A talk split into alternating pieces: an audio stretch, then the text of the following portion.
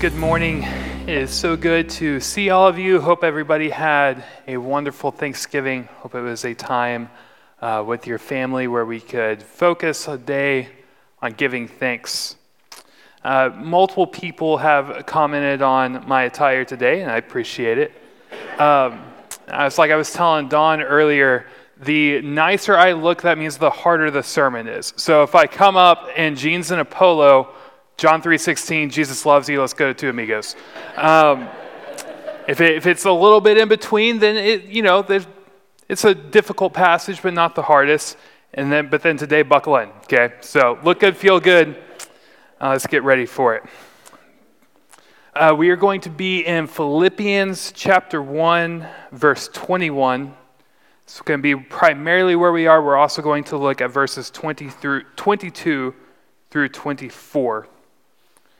Philippians chapter 1, verse 21 will also be in verses 22 through 24. So, have you ever heard of a living funeral? Yeah, it's exactly what it sounds like. It's a living funeral. John, you said you've done like thousands of funerals. You ever done a living funeral? Not that you're aware of. Robbie, what about y'all? Y'all ever done a living funeral? So, it's apparently a growing trend of people doing a living funeral. And there's, there's a number of reasons for it. Sometimes it's people trying to grasp their own mortality, sometimes it's for the family of that. It's easier to have a memorial service for the person who is about to pass away while they're still there.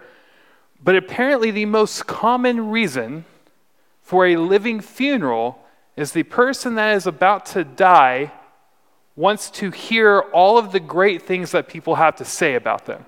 So they are in attendance to their own funeral.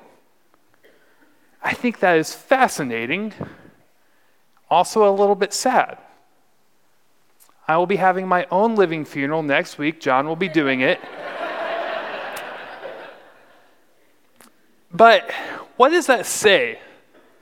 Of we need to hear all of the great things that people have to say about us when we die.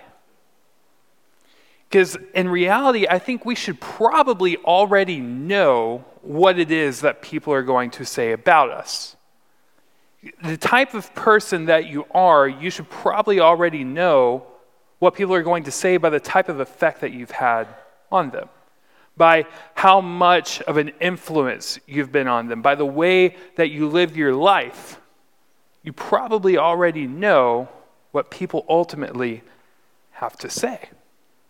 So when we look at Philippians chapter 1 verse 21, it says this is a letter by Paul and Paul says, "For me to live is Christ and to die is gain. Now, if you're reading along, most of your translations probably say for to me. That doesn't really have any difference in the meaning. It's just a literal rendering, rendering of the Greek text. But for me, to live is Christ and to die is gain. See, this is one of the, what we call the prison epistles, one of the prison letters that Paul wrote while he was imprisoned in Rome. And there was a real possibility that he was going to be executed during this imprisonment. And so, a lot of these letters, he is really grappling, again, with his own mortality and also trying to see, you know, where, where is this going to land? If I stay, God will be glorified. But if I go, guess what? God will be glorified. Because to live is Christ and to die is gain for me. So, why does he specify for me? Because I think a lot of times we quote this passage, but we typically leave out for me. We just say to live is Christ and to die is gain. That was a common verse that was talked about at DBU, sometimes in all seriousness and sometimes just kind of as a joke. Hey, I'm about to roll down the massive hill at DBU. To live is Christ, to die is gain, right? It's not what Paul meant. But he specifies for me, one, I think that he's reassuring his own salvation because he knows the gospel, but he's also making it known that this isn't for everyone. Paul has a way of doing that that he'll throw in these little details. Of it would be really easy to just have the second and third part of that verse to live as Christ and to die as gain. And then that seems like it's for everybody. And Paul's not making this exclusive just to himself, but this is a theme throughout the entire book. It's a book of joy because of what God has done in his life and the life of the Philippians. So, in a way, it's him talking about what we call perseverance, essentially meaning once saved, always saved, that you were saved by the blood of Christ and you cannot lose that. And it's also saying, hey, this is not for everybody. We have to be doing our work, we have to be doing our part so that everybody can say this that to live is Christ and to die is gain. I can say that. I, Paul, can say that. But can you say that? Can everybody that we come in contact with, this being the Philippians, can everybody that the Philippians come in contact with, can they say, Oh, yeah, I see God in you? For you to live is for Christ to be spread on this earth. So if every one of us in here were just to examine our own lives, our daily life, what would we be able to say? Is it easy for it to say, yes, for me to live is Christ? For me to live means that God is being spread everywhere, that I am loving the way that God calls us to love, that I am treating the poor and the needy the way that God calls us to treat them. Or is for me to live, is that for myself? For me to live, is that what I'm interested in? For me to live, is that building up my economic prosperity? For me to live, fill in the blank. We talk a lot about we know where our priorities are when we look at our bank statement, or we know where our priorities are if we were to log our time. Is our time mostly spent, or at least a good chunk of it, doing God's work? Being in prayer, being in His Word, so that we are filled up by the Holy Spirit? Because that's what it would be to live as Christ, so that we can go out we're building up. In the book of Haggai, it talks about their priorities, that they were prioritizing their own comfort ahead of worshiping God. So, where do I fall in that? Where do all of us fall in that? And I think it's something that we need to examine on a regular basis because it's really easy for me to spend substantially more time in my interests and in my hobbies and in work so on and so forth. And to neglect this, to neglect being the light, salt and light of the earth. So that's for me. That's for Paul to live as Christ and to die as gain. And so while this is a joyous verse, a joyous passage, he starts off kind of kind of rough, kind of hard. This isn't for everyone. Let's get the point across, and then we can get to the joyous part. So, for me, and then to live is Christ. To live is Christ. And so he expands on this, kind of explains what this means to live as Christ in verse 22. Now, if I live on in the flesh, this means fruitful work for me, and I don't know which one I should choose. So, the fruitful work, like we talk about the fruit of the Spirit, of how whenever God lives in us, we have the fruit of the Spirit love, joy, peace, patience, kindness, goodness, gentleness, faithfulness, self control. Whenever we are walking with God, we love because He first loved us. We are the salt and light of the earth. And this is essentially giving the example of what Paul talks about in Galatians 2:20 of it is no longer I who live, but Christ who lives in me. So we're seeing whenever we are walking with God that it is Christ who is truly living in us, and then that is seen by others. So this isn't what is beautiful about this is it isn't how much do I do? That's the beauty of the gospel. Is this isn't how much do I do, how hard do I work, how many boxes can I check off, how much do I give, how much time do I spend, etc. What this is is how much do we walk with God? To live as Christ, how much do we walk with God and let him do the work? We have to do our part for sure because we can make selfish decisions, selfish decisions. That's hard to say. Selfish decisions.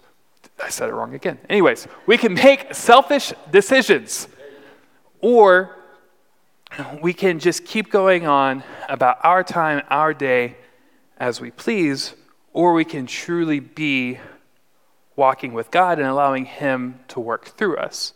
But if we're just trying on our own to be the salt and light of the earth, we're going to fail. That's not, that's not what Jesus says is, oh, work as hard as you can to be the salt and light of the earth. No, he's saying, walk with me and you will be the salt and light of the earth. Walk with me and you will love the way that I loved. Walk with me and you will have the fruit of the Spirit. Not try really hard to love, try really hard to be peaceful, try really hard to have self control, etc. No, walk with me so that you will grow in these traits, in these qualities.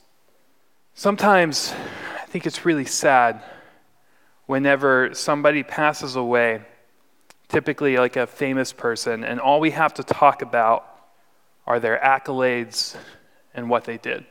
I remember this verse specifically really hit me a few years ago whenever the basketball player Kobe Bryant died. Because all we heard about was how good he was at basketball. He was great, one of the best of all time. But we didn't hear, oh man, every time that I saw Kobe, I just, I could see God in him. Every time that Kobe walked into the room, you just knew that God was working in him, that he loved the way that God loved. We saw that working in him. No, we heard about how good he was at basketball. And I don't, I don't know his spiritual life, I don't know where he is now or anything.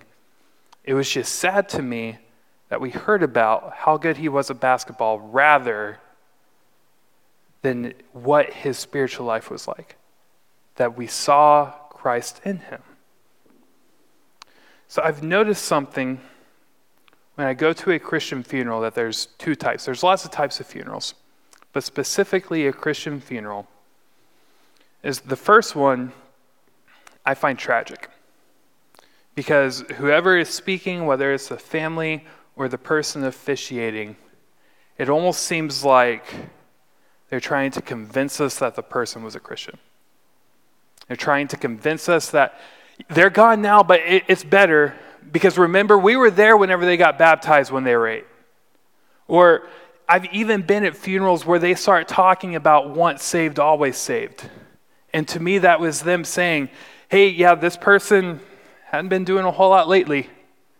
We know the lifestyle they've been living, but remember, once saved, always saved. Once saved, always saved, yes, but you still have to truly be saved first. It's not, oh, I'm saved, so I do what I want. You are continuing that lifestyle. And then the beautiful type of Christian funeral is when we know where that person is. That it's a celebration. It's a celebration of their life, it's a celebration of what God has done. That death is no longer a punishment. That death is no longer a consequence of the fall, but death has been something that has been redeemed and something that is beautiful. Last month, my grandmother died. And in her waning moments, we were all together with her in her hospital room. And hearkening back to one of John's sermons on the 23rd Psalm, where he talked about you can know the psalm but you can also know the psalmist. You can also know the shepherd of the psalm. And I made the comment of how glad I was that she knew the shepherd. And my mom added to that and said, She knew the shepherd, and every one of us was led to him by her one way or the other. Now, I never sat down with her and she gave me the Roman road or the three circles and fleshed out the gospel, but I saw God working in her. And she did do that with people, but I was able to see how a Christian is supposed to live. I was able to see God's love in her by the way that she lived. And during the memorial, the pastor shared something that my grandfather has told him, where he said that he turned his life over to Jesus because of his wife's influence. As she never nagged him, she never preached at him, she never hit him over, with, over the head with the Bible. She just lived her faith out in front of him and was an example that caused the desire in me to have what she had. When I was talking to him last night, he said that he just knew who Jesus was because it was obvious and evident that he lived in her and that he knew what Jesus' love was like because of the way that she loved, because of how closely that she walked with him. That is what it means to live as Christ. Because I can go get you a stack of commentaries this tall. I can go get you all of the theology books in the world. We can sit down and look at the Greek and the syntax of this verse. We can listen to all the sermons, watch all the YouTube videos, and we're never going to know what it means to live as Christ by doing all of that as much as we do by seeing somebody live it out by seeing somebody who walks with Jesus day in and day out, that he, they listen to him and that they talk to him, and that their goal is to love the way that he first loved us. That is how we see what it means to live as Christ. That is how other people that don't know him are going to come to know him. Because is there a time and place to sit down and explain that God intended perfection, that we messed it up, so God sent his one and only Son to die for us, that if we believe in him, we should have eternal life? Absolutely, there is. But nobody's going to want to listen to that if they don't see him in us prior. They have to see that we love because he loved. They have to see that we are the salt and the light because he lives in us, or else that message is just going to fall on deaf ears. Rusty and Michelle Johnson were our interim Sunday school teachers for 22 years. And Rusty always gave an example to our students that sunk into me as well. That if, he, if he's their Sunday school teacher and then he pulls up to Sonic, where a lot of them used to work, and he cusses them out because they got his drink wrong, well, then that's not going to give a very good example of what it means to be a Christian that's not going to do a very good job of showing who Jesus is, and then that's whenever that message falls on deaf ears.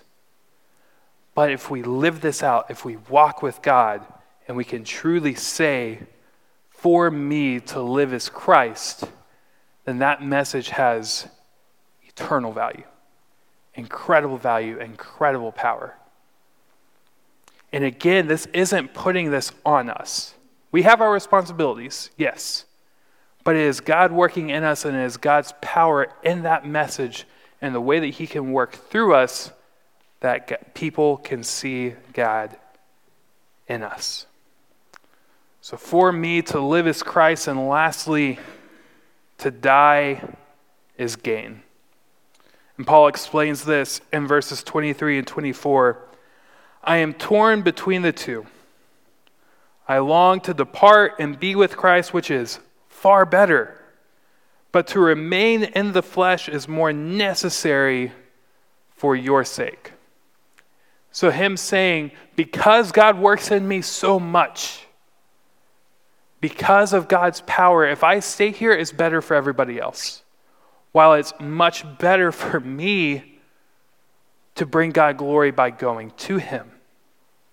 But again, we see that humility that we get whenever we're walking with God, that He's realizing this isn't, again, this isn't what I'm doing. This is what God is doing. And He's also willing to stay here on earth so that God can continue to be proclaimed even though it is far better to be with him in glory where there is no more mourning, there's no sick, there's no sickness, there's no death, etc. See, but this isn't the dilemma that we see. A lot of us have seen this famous scene from Hamlet of the to be or not to be, that is the question. Because at that moment in Hamlet, he's contemplating what is the purpose of life? What, is there really a difference between life and death? Is there really, does it matter if I live or if I die, to be or not to be? That is the question. That's not what Paul is saying. Paul is saying to live is Christ and to die is gain because I'm with Christ. So I'm either proclaiming Christ when I'm here or Christ is glorified when I'm not here. Because God has worked in him, Paul is saying God has worked in me that either way, Christ is being proclaimed. He is at complete peace because he knows that Jesus is with him one way or the other. So to die is gain only when it is truly Christ when we live. Because again, at the end of the day, somebody can say, oh, yeah, they were baptized when they were six. But if we didn't truly live that out, if we weren't truly one with God, then to die isn't truly gain. And that's the tragedy of it. That's the reality and the result of the fallen world that we are in. But the beauty of it is, like I said earlier, this is the end result of the gospel. That what was destroyed in the fall has now been completely redeemed by Jesus' sacrifice, by his resurrection. That death is no longer a punishment, death is no longer something terrible, but it is something beautiful. It is something that brings God glory. Because to live is Christ and to die is gain. But we have to be living with Him for death to be that beautiful thing that God has recreated it to be. A few years ago, there was a Christian rock band that had a song called Live It Well. And your, your mileage may vary on Christian rock, and that's fine. But to me, this is one of the most profound songs that I've ever heard. And the guy who wrote it, the singer of the band, the brother knows what's up.